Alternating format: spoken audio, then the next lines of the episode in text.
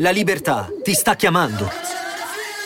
Sono arrivati gli incentivi Jeep. Oggi sei libero di scegliere Jeep Avenger, il suburbano più compatto di sempre, in versione elettrica, ibrida e benzina, tutte alla stessa rata. Gli incentivi Jeep ti aspettano. Corri in concessionaria, ora.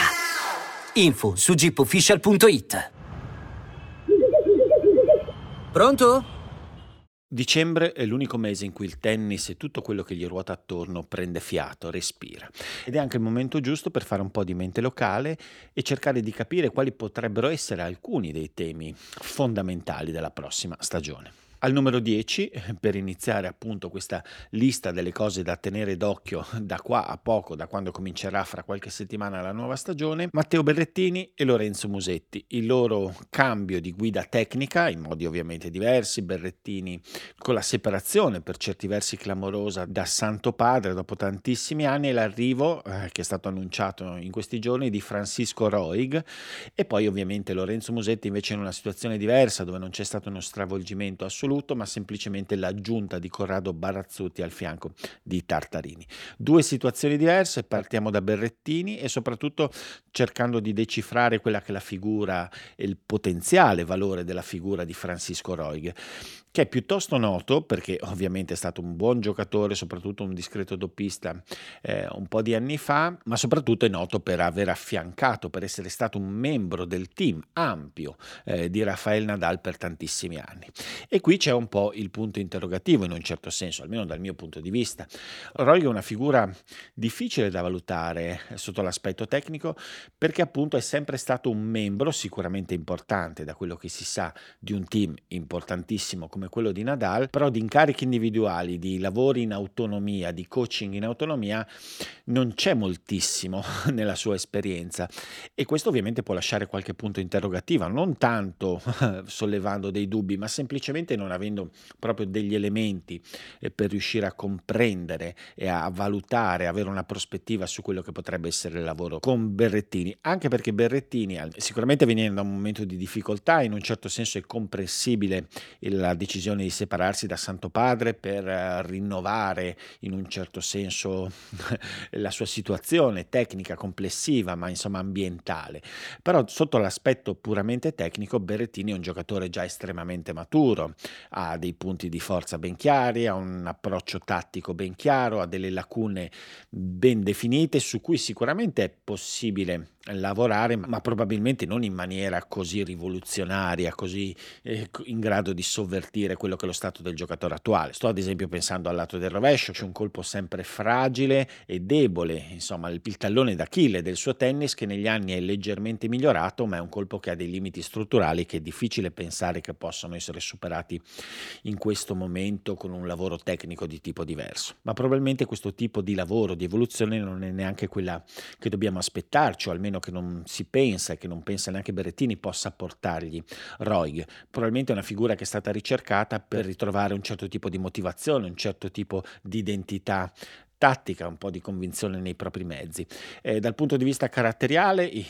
le due personalità sembrano poter eh, andare d'accordo, almeno da quello che ovviamente si può percepire dall'esterno. Bisognerà appunto poi capire, vedere nel concreto cosa cambierà e soprattutto vedere se cambierà anche qualcosa nella preparazione atletica, nel lavoro sul fisico di Berrettini, che poi alla fine è sempre stato il grande problema, il principale problema in questi anni eh, del giocatore italiano. Bisognerà vedere se ci sarà qualche tipo di adeguamento in questo senso, se verrà cambiata un po' la programmazione e la preparazione. Questo insomma lo scopriremo eh, solo nei prossimi mesi, però certamente c'è una certa curiosità nel vedere questo nuovo corso di Berrettini e se riuscirà effettivamente sicuramente a dare eh, nuova vita, insomma, una carriera che è comunque già matura e avanzata. Per Musetti il discorso è diverso, stiamo, stiamo parlando di un giocatore estremamente più giovane, eh, quindi con molti anni anche di possibile evoluzione eh, da qui in avanti, anche se sappiamo, e poi lo rivedremo anche analizzando alcune cose successive, che una giovane età e c- certamente porta alla possibilità di aggiungere cose al proprio tennis, però non è scontato che si ci riesca. Avere 21 anni non è garanzia assoluta di, di continuare ad evolversi, insomma, tutto va comunque guadagnato e confermato sul campo. Eh, Barazzutti è una figura ovviamente estremamente nota, ha guidato tantissimi anni la Davis, precedentemente è stato uno dei giocatori più forti del tennis italiano fra gli anni 70 e gli anni 80, eh, successivamente all'impegno in Davis ha lavorato anche in campo femminile con la Schiavone, ha affiancato in alcuni momenti Fognini, insomma è una figura che si conosce, eh, non è certamente qualcosa di rivoluzionario, bisognerà capire appunto l'equilibrio che riuscirà a trovare Barazzutti insieme a Tartarini, che è il coach che segue insomma da una vita, da quando era bambino, Musetti, perché queste situazioni spesso sono delicate. Eh, l'esempio più lampante, poi ne parleremo anche di lui, è quello di Holger Rune e delle difficoltà che hanno avuto di relazione il suo coach storico Lars Christensen e Muratoglu. Questi due ego si sono scontrati insieme, intersecandosi anche con l'ego di Rune, hanno creato una situazione quest'anno molto complessa, da cui Rune poi è venuto fuori solamente attraverso Becker e poi vedremo anche con le altre aggiunte al suo team. Quindi per Musetti, che ha delle necessità invece più forti di, di riuscire a dare una scossa dal punto di vista eh, dell'attitudine in campo e anche di un'evoluzione tecnica che deve arrivare se vuole riuscire veramente a competere al massimo, massimo livello del tennis mondiale su ogni superficie, quindi è una situazione più delicata, anche in questo caso c'è molta curiosità, dal mio punto di vista, nel vedere concretamente cosa cambierà sul campo, se ci sarà una scossa immediata. Eh, ovviamente bisogna, in tutte queste situazioni bisogna avere pazienza e dare tempo che i rapporti e il lavoro vadano a, a consolidarsi, però eh, soprattutto nel caso di Musetti sarà interessante vedere fin da subito che tipo di approccio, se ci sarà un approccio attitudinale diverso eh, al campo. Al numero 9 passo al, al, circuito femminile e a Coco Goff, che è stata una grandissima protagonista dell'ultima parte della stagione del circuito, con la vittoria estremamente importante alle US Open, che però secondo me non ha eh, tolto completamente le perplessità sulla capacità di Goff, non di essere una giocatrice di altissimo livello, insomma lo sta già dimostrando da un po', ma sulla possibilità appunto di, di, di, stabilizzarsi proprio al vertice assoluto del tennis femminile, essenzialmente per una questione tecnica che secondo me non è ancora completamente risolta, che è quella del suo dritto, che è un colpo ovviamente fondamentale per l'equilibrio complessivo di una giocatrice di alto livello, ma che nel suo tennis è sempre stato un elemento molto erratico, molto instabile, che nell'ultimo periodo, eh, portando anche a grandi risultati, è riuscito ad evolversi, ma non in modo così forte e non dando l'impressione in campo Goff di una forza tale da potersi assestare sicuramente per i prossimi anni al livello massimo. Ci sono ovviamente tutte le possibilità perché è una ragazza che, che ha una grande forza, una grande capacità atletica, c'è una sua sorta di completezza anche nel suo tennis perché sa fare varie cose in campo abbastanza bene, però il dritto è un elemento con cui eh, ogni tennista e anche lei può eventualmente anche dare una dimensione molto offensiva, aggressiva al proprio tennis e avere una lacuna in quel colpo, come secondo me c'è ancora, anche se ci sono stati dei miglioramenti ancora lascia dei, dei punti interrogativi. Sono molto curioso di capire come si riuscirà a stabilizzare quest'anno, come sarà la stagione post vittoria US Open per Goff, perché la competizione è tanta e non è che ci sia un margine tecnico rispetto alle altre. Incredibile, anzi probabilmente ci sono giocatrici che hanno anche più tennis di lei, però è una tennista estremamente importante per il tennis femminile perché ha una certa personalità, perché ovviamente nel mercato americano eh, pesa, pesa molto e sarà interessante, oltretutto si è sciolta la coppia tecnica che l'ha portata a questa questi successi, Riba e se n'è andato, poi si è accasato altrove, è rimasto Brad Gilbert e, e, quindi vedremo come sarà il percorso da qui in avanti di Coco Goff. Al numero 8 il grande tema di tutti i giovanissimi del tennis maschile, quelli sostanzialmente che abbiamo visto alle Next Gen Finals, quindi da Mediedovic a Fils, a Vanash, a Nardi, a Mikkelsen, eccetera, eccetera, e anche però qualcun altro, perché alle, alle finals non sono arrivati, eh, ad esempio, il cinese Sheng e il ceco Mensik, che sono però due fra i migliori talenti, ovviamente ancora un pochino più giovani eh, di quelli citati sopra, che hanno partecipato alle finals, ma che sono, che sembrano, ecco, meglio dire, che sembrano pronti anche loro ad entrare, insomma, nella dimensione del circuito maggiore in pianta stabile, perché hanno delle doti speciali. Shang rapidissimo, mancino, estremamente... Eh, dinamico, rapido, con grande sensibilità, Mensink invece dotato di grandissima potenza, altri due giocatori insomma insomma da tenere d'occhio, ma tutta questa generazione è ovviamente estremamente interessante vedere come si comporterà, anche quelli che sono stati più in alto, tipo Medjedovic a fine stagione o Fils durante tutto l'anno, perché si è parlato ovviamente moltissimo dell'avvicendamento, insomma al vertice, insomma di questa nuova generazione, Alcaraz, Rune, Sinner che sono entrati nel gota del tennis mondiale, ma ovviamente c'è anche la possibilità che continui ad arrivare gente da dietro, ragazzi da dietro, le doti ci sono, e però in questa fase appunto, quando le doti cominciano a essere messe in mostra per la prima volta e però poi devono trasferirsi in una, un rendimento di qualità, c'è spesso un momento che i tennisti giovani possono avere di difficoltà. Quindi è sempre molto interessante osservarli perché spesso sono ragazzi che giocano bene, tutti questi citati, e però le insidie sono parecchie. Quindi di ognuno eh, bisognerà andare a guardare un pochino proprio il rendimento, i passi in avanti, osservarli giocare. Sono parecchio interessato dal nostro Nardi, da Cobolli, ma tutti, anche tutti gli altri. Insomma, ce ne sono, c'è almeno una decina, una doppia dozzina, insomma, di giocatori estremamente interessanti da tenere d'occhio. Al numero 7, due casi diversi, passiamo anche in questo caso un po' anche al tennis femminile, ma non solo perché sono due giocatori giovanissimi che però rispetto a quelli citati prima hanno bruciato rapidamente le tappe, in un certo senso giovanissimi, soprattutto uno dal punto di vista dell'esperienza, l'altra invece per l'età, quindi si trovano in una situazione già diversa, molto più avanti in di classifica,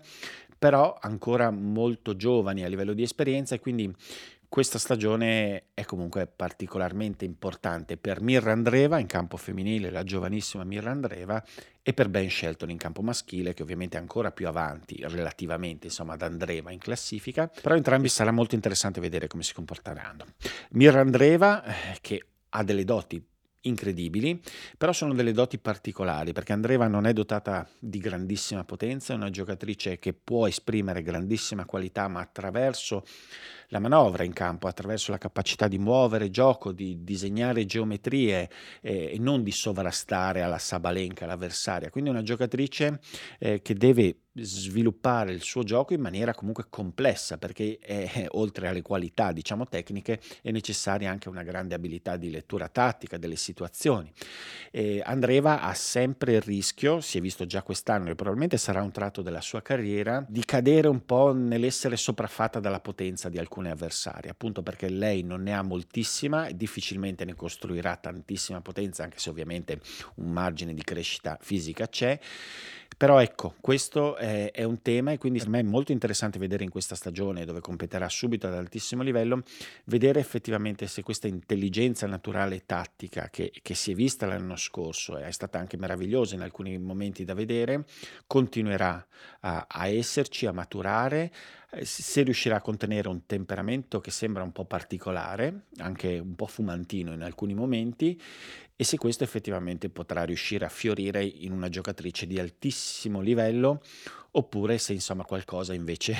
eh, sarà d'intoppo. Ecco, non c'è l'assoluta garanzia con Andreva appunto perché non c'è il margine di potenza o qualcosa di assolutamente devastante nel suo tennis. È, è qualcosa che, che, richiama più, ovviamente con le debite proporzioni, a quello che, che fu il tennis di Inghis o di Radvanska per prendere due giocatrici di un certo tipo ovviamente di livelli molto diversi, ma che hanno fatto del, del, proprio delle doti tecniche, della capacità di lettura tattica il punto di forza per, insomma, per emergere. Ecco, dovrà riuscire a sviluppare questa cosa qua e ovviamente sarà interessante da vedere se una sedicenne insomma, riuscirà eh, già a mettere in campo sul circuito quest'anno questo tipo di, di, qualità. Shelton, al contrario, l'anno scorso ha fatto una delle stagioni più strane viste negli ultimi anni di un giocatore emergente, è venuto un po' quasi dal nulla, appunto sappiamo perché il suo percorso un po' off-radar venendo dai, dal college americano e, e, poi ha avuto alcuni momenti di grandissimo exploit, poi dei momenti di difficoltà, però secondo me ha costruito molto bene la sua stagione a livello di esperienza, ne aveva pochissima sulla terra battuta, sull'erba, sul circuito europeo, anche se ha perso molto, però ha costruito esperienza e poi nel finale di stagione è tornato a far vedere questo incredibile motore tecnico che hai, fisico, atletico, la combinazione fra avere appunto una fisicità eh, debordante un braccio velocissimo e potentissimo, e in più la capacità di imparare molto rapidamente, secondo me lo, lo, lanciano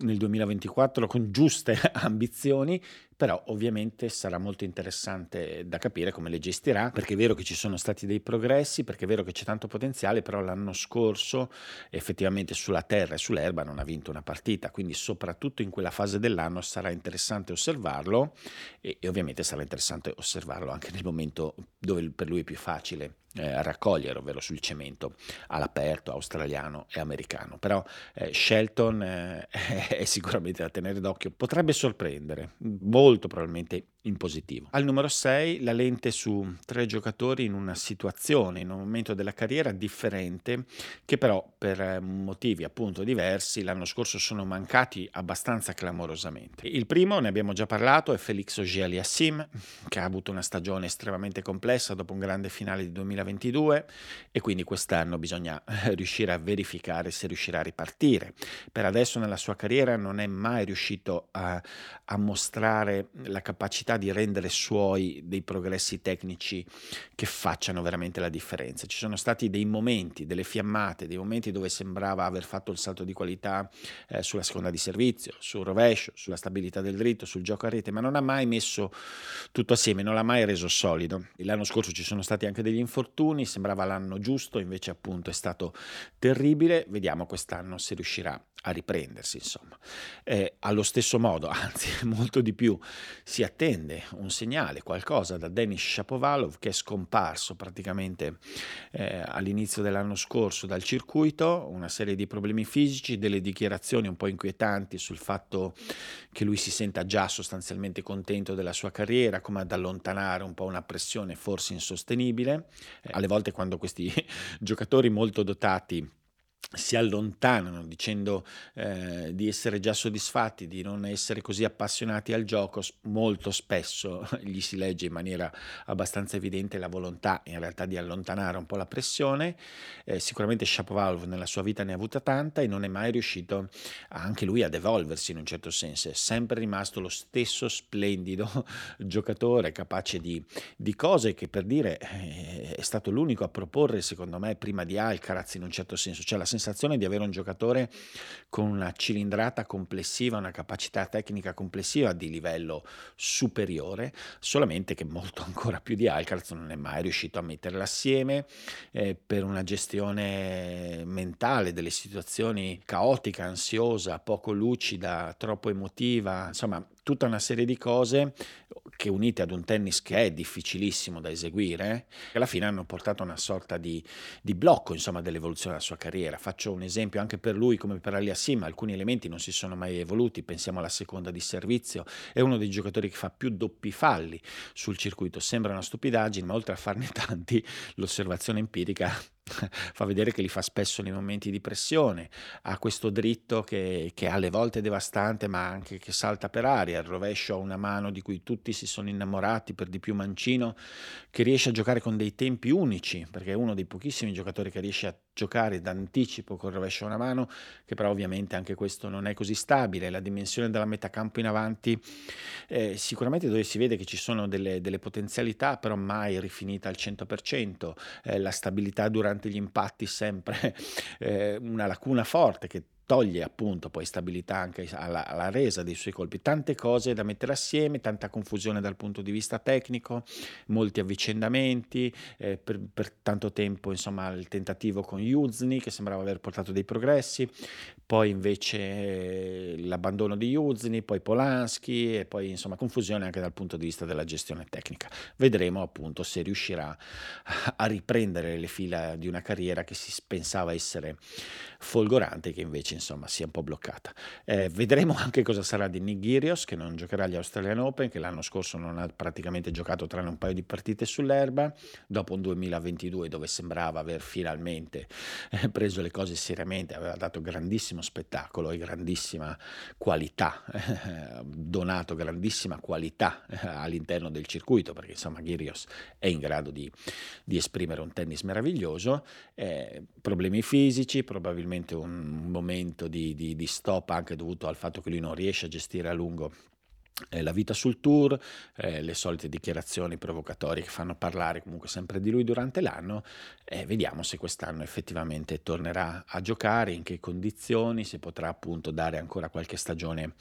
di divertimento. Poi ovviamente piace, non piace, Ghirios è sicuramente una figura divisiva, però dal punto di vista tecnico averlo sul circuito insomma è sempre meglio che non avercelo. E se avete intenzione di andare a vedere Shapovalov, Girios, Aliassim o in generale del grande tennis potrebbe esservi d'aiuto lo sponsor di questo episodio ovvero NordVPN. Infatti NordVPN è un servizio di crittografia che maschera l'IP del vostro dispositivo in modo non solo da proteggere la vostra identità digitale da sguardi indesiderati e da pubblicità invasive, ma anche di accedere a contenuti e offerte che nel nostro paese non sono disponibili ed invece in altri paesi sì. Infatti è possibile utilizzare NordVPN per prenotare viaggi e vacanze, come la settimana bianca, il capodanno, ma anche verso location dove si giocano i grandi tornei del tennis, potendo accedere a dei prezzi ridotti sui principali siti di prenotazione di viaggi, di hotel, di appartamenti che non sarebbero disponibili appunto dall'Italia. Ma oltre a questo, NordVPN non è solo una VPN. C'è infatti anche una funzione antivirus inclusa che vi permette di navigare in tutta tranquillità, si chiama Threat Protection,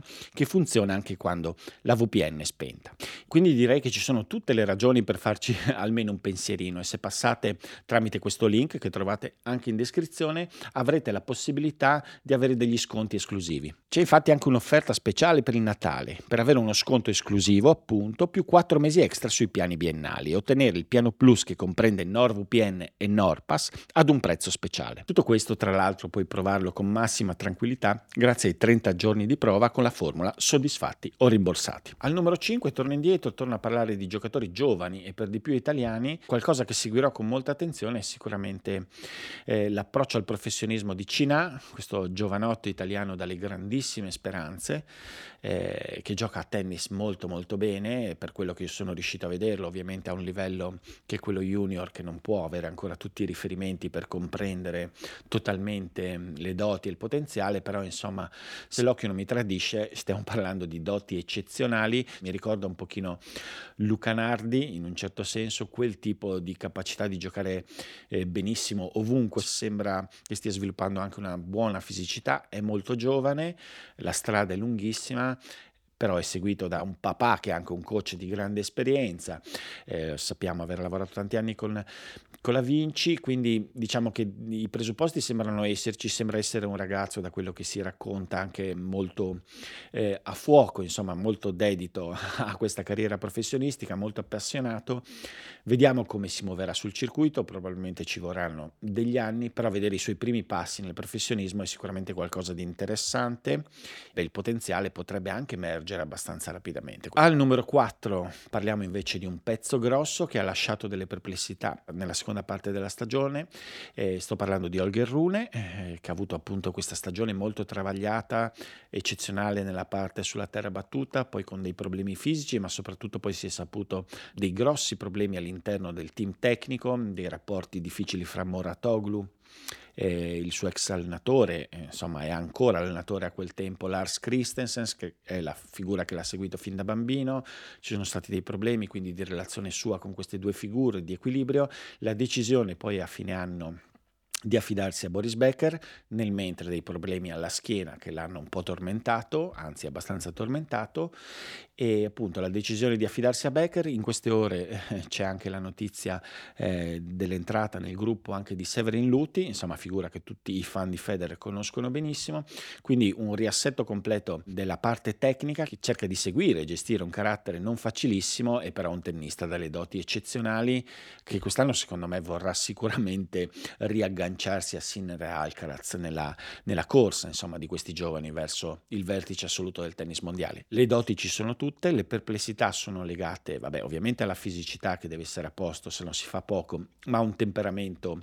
un pochino particolare, alle volte estremamente agonista, intenso in maniera funzionale, alle volte invece in maniera disfunzionale ed è questo sostanzialmente l'elemento su cui potrà ruotare una crescita ulteriore di, di Rune che dal punto di vista tecnico non lascia nessun dubbio. Dubbio. Al numero 3 di questa lista, qualcosa di non caldissimo dal punto di vista delle chiacchiere, che però reputo parecchio interessante vedere nella sua evoluzione. Sto parlando della situazione del tennis femminile italiano che quest'anno ha vissuto una stagione di altissimo livello pur non avendo dei picchi, però è stata una stagione di estrema qualità perché tutta una serie di giocatrici che non si pensava nel potenziale, forse tranne Trevisan,